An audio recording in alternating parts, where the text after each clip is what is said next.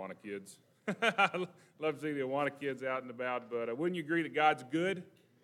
Uh, you look around your life and you say, uh, you get, uh, sometimes situations get a little hairy. Sometimes things aren't going as well as you'd uh, want them to go, but you look back and you say, wow, through that time, God really was good. Life seemed bad, but God is good. Life gets complicated sometimes, doesn't it? But God is good, even when life gets complicated, because we live in a complicated world, don't we? See, this morning we're going to be talking about simplicity, but to get to simplicity, we got to understand the thought process of something being complicated. And what better example than to talk about the IRS for a minute, okay? You talk want to talk about complicated. I got to thinking, what's the most complicated thing I could think of? So it's the IRS. I still haven't figured it all out, but I did do a little bit of um, a little bit of research because you know you think income taxes should be simple. If you're a math person, I'm not, but they should still be simple because you say, well, your tax rate is X percent. You take how much you make, multiply it by the tax rate, and voila, you know, there is how much income tax you owe. But no, that's not the way it works. I pulled up on the computer directly from the IRS website Form 1040, which, as you know, if you are an adult and you've done this very long, that is the individual income tax form. You know, you'd think it would need just a few lines how much money you made, what your tax rate is, how much you paid, how much you owe or get back, whatever, you know? No, you got all the lines at the top that have all your personal information, and then there are 38 lines. 38 lines. And if line 21 is greater than line, you know, 12, you do, anyway, whatever. So I thought, there's got to be some instructions. Well, sure enough, the next link down on the IRS page were the instructions for this 38 question form.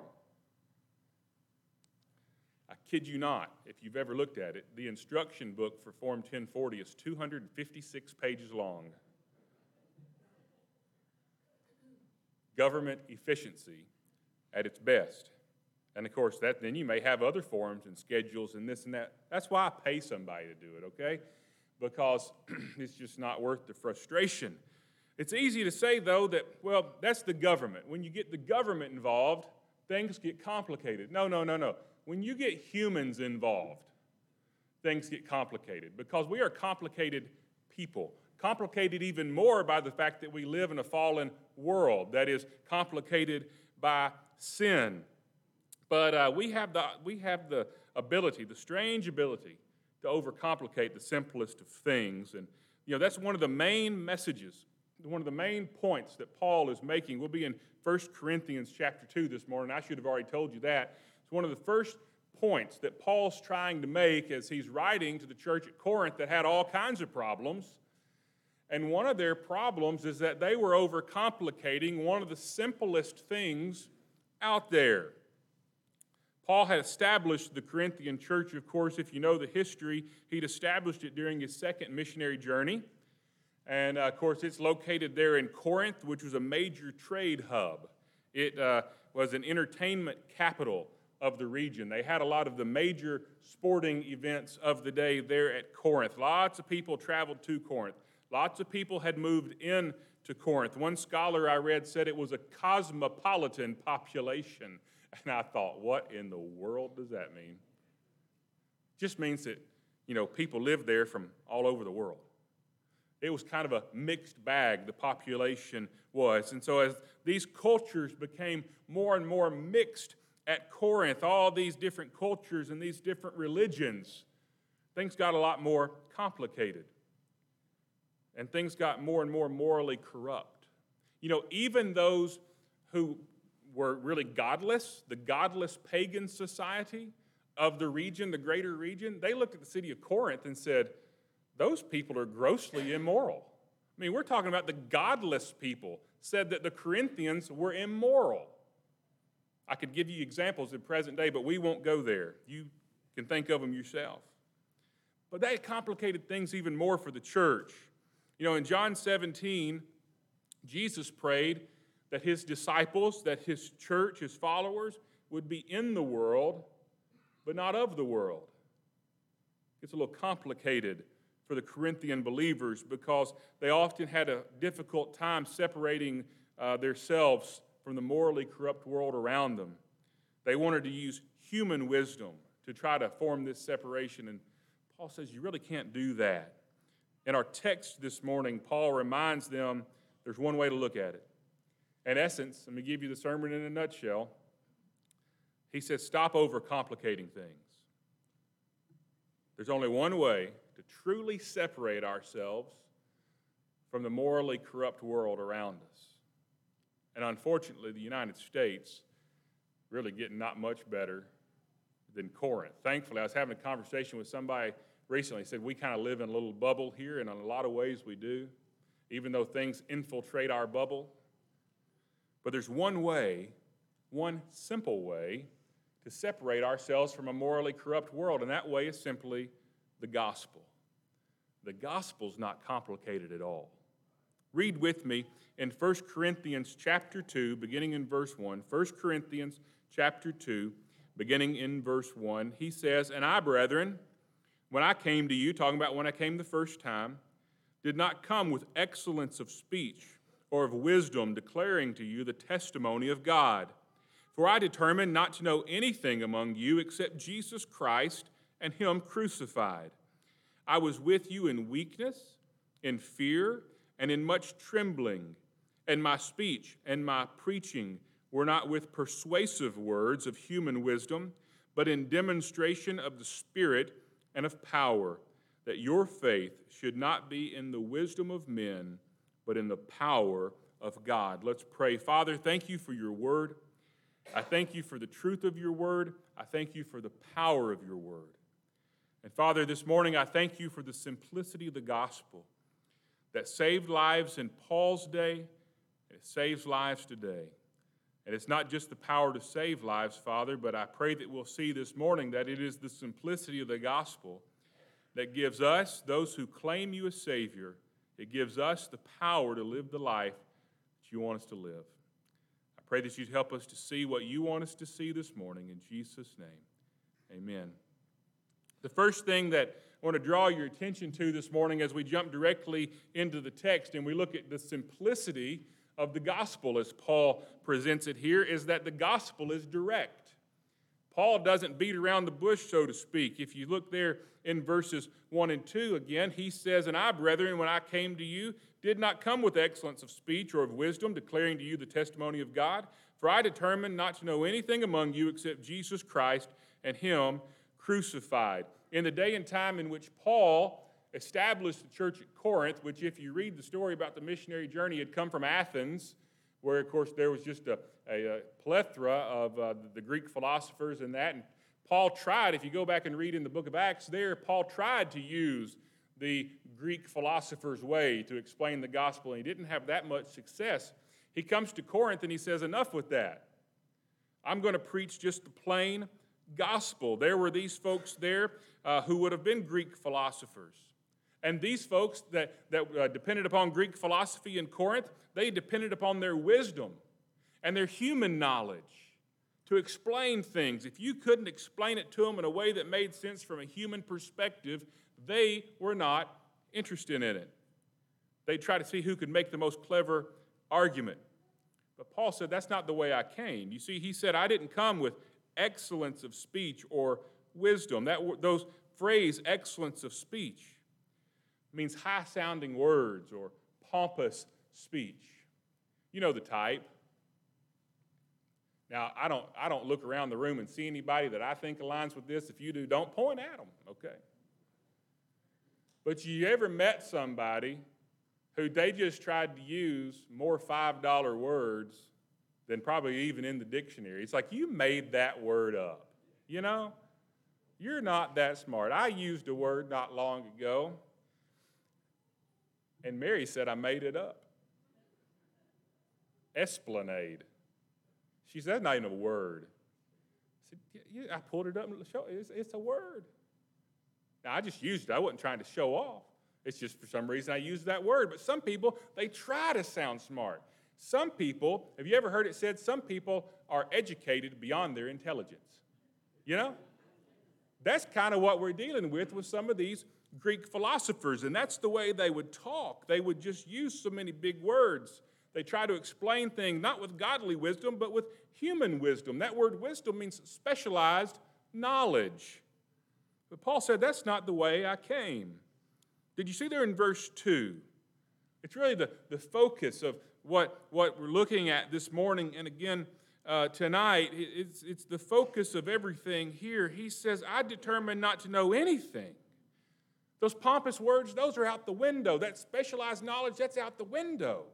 The only thing I sought to know, Paul said, was Jesus Christ and Him crucified. Now, what drew me to this passage of Scripture today, for today, was the fact that just last week, we celebrated a risen Savior. We ought to celebrate a risen Savior every day, of course. But last week was the day of the year we set aside to celebrate the fact that Jesus walked out of that tomb, that He's alive. You know, I mean, Paul uh, tells us over, I believe it's in Romans chapter 8, he said that, that Jesus is sitting at the right hand of the Father, interceding on our behalf. We know that Jesus is alive, but Paul said, when I came to Corinth, I came seeking to only know Jesus Christ and Him crucified. Why? Why not Jesus Christ and Him alive? Why not Jesus Christ and Him uh, anything else? Why Jesus Christ and Him crucified? There's a little confusion here that sets in when you start to translate the original Greek of Paul's letter to English. So, let me simplify the verse. What Paul's really saying, he's saying, I didn't come to you with a bunch of big words, specialized knowledge, you know. You don't need a seminary degree to figure out what I'm here to tell you. I came to teach you who Jesus was and what Jesus did.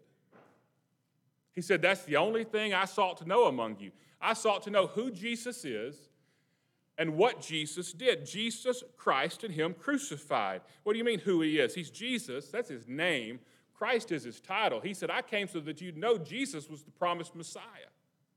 And not only is He the promised Messiah, you need to know that He was crucified. Not just that He was crucified, but that He was crucified in your place. That's just as true as, as, as Paul writes it to the Corinthians, it's just as true there as it is true today. We don't need to know much of anything else or anything else other than who Jesus is and the fact he died in our place. Because, see, it's not just through the shed blood of Jesus that we're saved, but it's through remembering who Jesus is and remembering what Jesus did that it affects our lives every single day. The gospel's direct. The gospel doesn't take a lot of flowery words to explain it. Oh, how we need to remember who Jesus is and what Jesus did. We remember in the simple verses like John 3:16 that God so loved the world that he gave his only begotten son that whosoever believes in him should not perish but have everlasting life. Understanding the simple message of the gospel is the only hope that you and I have for living the life he expects us to live. And it's a life that is marked by peace, by happiness, by joy that the world cannot explain and that the world cannot give. So let me reiterate remembering Christ crucified does not mean we remember a dead Savior. Remembering Christ crucified means we remember that He died in our place. And that simple truth ought to affect, ought to affect the way we live. He died for us, so we ask the question are we living for Him? That's the direct simplicity of the gospel, but there's more. We could have stopped there, but you're paying me for more time, so we're going to keep going. Got a second point. Not only is the gospel direct, the gospel reveals something about us. Look at what Paul said in verse 3. He said, I was with you in weakness in fear, and in much trembling. Now, it is hard for me to picture the Apostle Paul knowing all that I know about him from reading the scripture, reading about all of the things that he did, reading about the way he stood up to governmental leaders and to kings and everybody else. It is amazing to me to read that Paul said, I was weak, I was fearful. and I was trembling. And you say, well, all that we know about Paul and how bold of a preacher he was, maybe that means something else. That's what I thought, you know, maybe it means something else. So I looked it up, and you know what I found out it meant? It meant that he was weak, he was fearful, and he was trembling. It means exactly what it says. William Barclay, the Greek scholar, says this is what some people call the trembling anxiety to perform a duty. The trembling anxiety to perform a duty. Why would Paul? What was his duty? His duty was to share the gospel, to establish the church. Why would he have a trembling anxiety about that? It's not that he was scared of the Corinthians, although there were probably some scary Corinthians. There's some scary Columbia Countyans and whatever you, you Haynesville people call yourselves. And uh, sure, there's a word, parishioners. I don't know. Uh, but anyway, um, I'm sure there's scary folks all around here. Paul wasn't scared of the Corinthians. His anxiety, so to speak, his trembling, his fear came from the fact that he understood the stakes of the message he was to present. Paul knew that the only hope for Corinth was the gospel. The only hope for Emerson, the only hope for Haynesville, the only hope for wherever you live is the gospel of Jesus Christ. Paul knew that he was not as eloquent as those professional speakers who came in, and a lot of them were pushing other religions. Some of them may have been pushing a perverted gospel about Jesus, kind of like a lot of the televangelists do, you know, the name it and claim it type gospel. That was no doubt around then as well. But Paul knew he was competing against some very talented orators. And he knew the stakes were too high. He knew the message that he had to preach would run contrary to the beliefs of a lot of people in the community. He knew that there would be resistance. He knew that he had to get it right. Barclay goes on to say that the really effective preacher is the one whose heart beats faster while he's waiting to speak. I remember my, the night of my first sermon, I had surrendered to preach there at First Baptist Magnolia, and and uh, that night, uh, there were actually, there, that morning, there were two of us that surrendered to preach. And as we went to the back door and Brother David got back, back there, he said, All right, one of you preach next Sunday night and one of you the next, you know? Well, the other guy claimed the one two weeks out first, which meant that I had that very next week. Surrendered to preach, preach the next Sunday night. That next Sunday night, I went into Brother David's office before church. He was giving me the lapel mic and that kind of thing. And we were sitting there talking, and I remember he asked me what I thought was just one of the strangest questions that I've ever been asked. He said, Are you nervous? You know? There's an obvious answer to that. I, yes, I was nervous. And he told me something that I'll never forget, something that I find to be true today he, I'll paraphrase, I don't remember exactly the words he used, but he said, Jeremy, I've been preaching all these years and I still get nervous every Sunday morning before I step into the pulpit. Why? Because the message of the gospel carries such high stakes. It is such a powerful message, and to our teachers in the church and those who teach our children and our adults and all, guess what? It's okay if you get nervous. It's okay if you're a little bit afraid, and you, really ought to be. Because the book says that we're going to be judged more strictly, those who are teachers. And so we ought to be nervous that we get it right. The stakes are too high. Paul had that feeling. He knew there was nothing he could do to save the people. He knew there was nothing he could do to change their hearts and their lives. So let me ask you this What's stopping you this morning from sharing the gospel with somebody this week? What stopped you this last week from sharing the gospel with somebody around you? say, Well, I was going to, but I just got nervous. I just got so nervous that I couldn't find the words. Well, Paul's already told us the words are simple Jesus and Him crucified, who He is and what He did. That's all you need to know. Paul said he was nervous. Paul, the bold apostle, said he was nervous. So I ask you, what's stopping you? Paul quashed that greatest fear. So I have a fear of public speaking. Well, then don't do it in public, do it in private, you know? What's stopping you from signing the VBS sign up sheet out here? You know, I've told this story before and I'll tell it again. I had a little flair for the dramatic that day, I guess, but when we were in Fordyce, um, one Sunday morning, there were very few that had signed up for Bible school. Now, we have several, but we have a lot of openings, and if that sheet fills up, we'll find a place for you. But I stood up on a Sunday morning and said, You can sit at home on the couch while these kids die and go to hell, or you can come tell them about Jesus at Bible school. There's so many people signed up, we had to find a place to put them. But you know, that's I might have had a little flair for the dramatic, but guess what? That's not far from the truth. What's stopping you? Tim hit a great point in Sunday school this morning. He said, You can't say, I served my time. Let the younger people do it. No. If you're still breathing, God's got a place for you. What's stopping you from doing that? What's stopping you from signing up for Awana next year? What's stopping you from just this week sharing the gospel with a friend or family member? You say, Well, I'm scared. Good. Paul was too. But see, here's the thing Paul knew how inadequate he was to share the gospel. Paul knew he wasn't worthy to share the gospel. What do we know about the Apostle Paul? Over in 1 Timothy chapter 1, he says, And I thank Christ Jesus our Lord, who's enabled me, because he counted me faithful, putting me into the ministry. Verse 13 says, Although I was formerly a blasphemer, persecutor, and an insolent man. But I obtained mercy because I did it ignorantly in unbelief.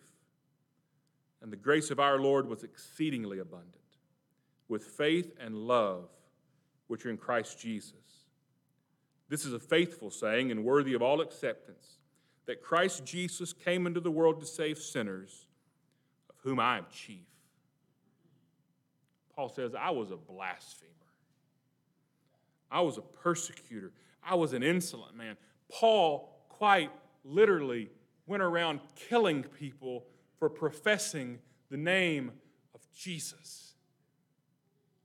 But he said, But God found me faithful and put me in the ministry. What happened? Jesus happened. The gospel happened. If the gospel had the power to change Paul, it's got the power to change you, and it's got the power to change your friends and family and all those around us. Paul knew he wasn't worthy.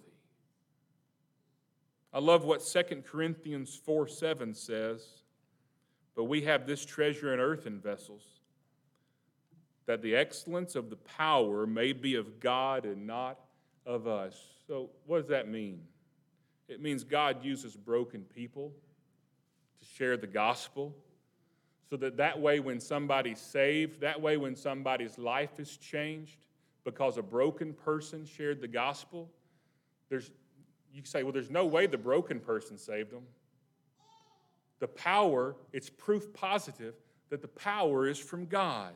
God uses broken people to share to spread the gospel to prove that the power is from him and not from us.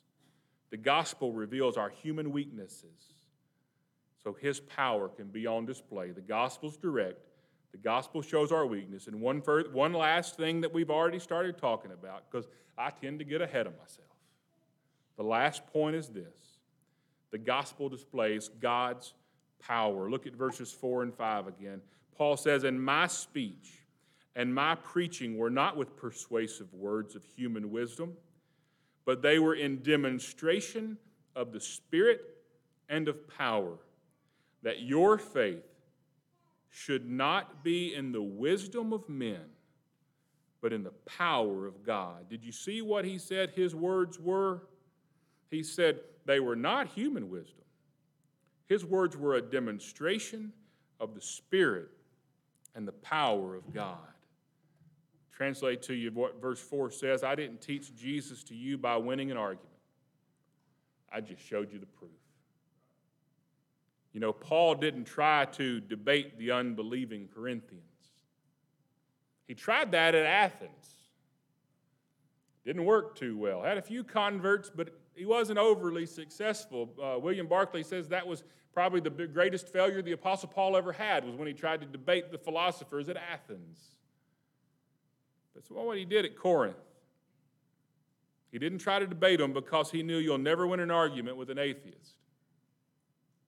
You may be right, but you'll never win the argument. You'll never win an argument with a Muslim.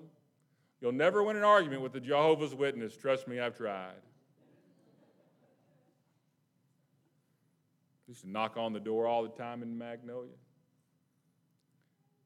I don't know where I live down here, I guess, thankfully. Y'all don't tell them.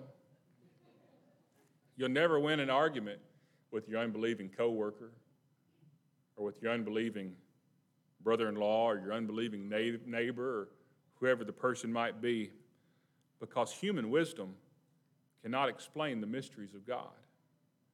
Ephesians 2:8 does not say by grace you're saved through knowledge. It says by grace you're saved through faith. So how does Paul say we point the he pointed the Corinthians to faith? How do we point other people to faith. He says there in verse 4, in demonstration of the Spirit and of power. That word demonstration means proof. What was Paul's proof? It was his life. You know the words we read just a minute ago in 1 Timothy about what a horrible, despicable person the Apostle Paul was. But then Jesus changed his life. That was his proof. He could go to him and say, Look, this is documented. This is who I was. Now look at who I am now. And you say, Well, I don't have that kind of testimony. You know, you hear some powerful testimonies out there.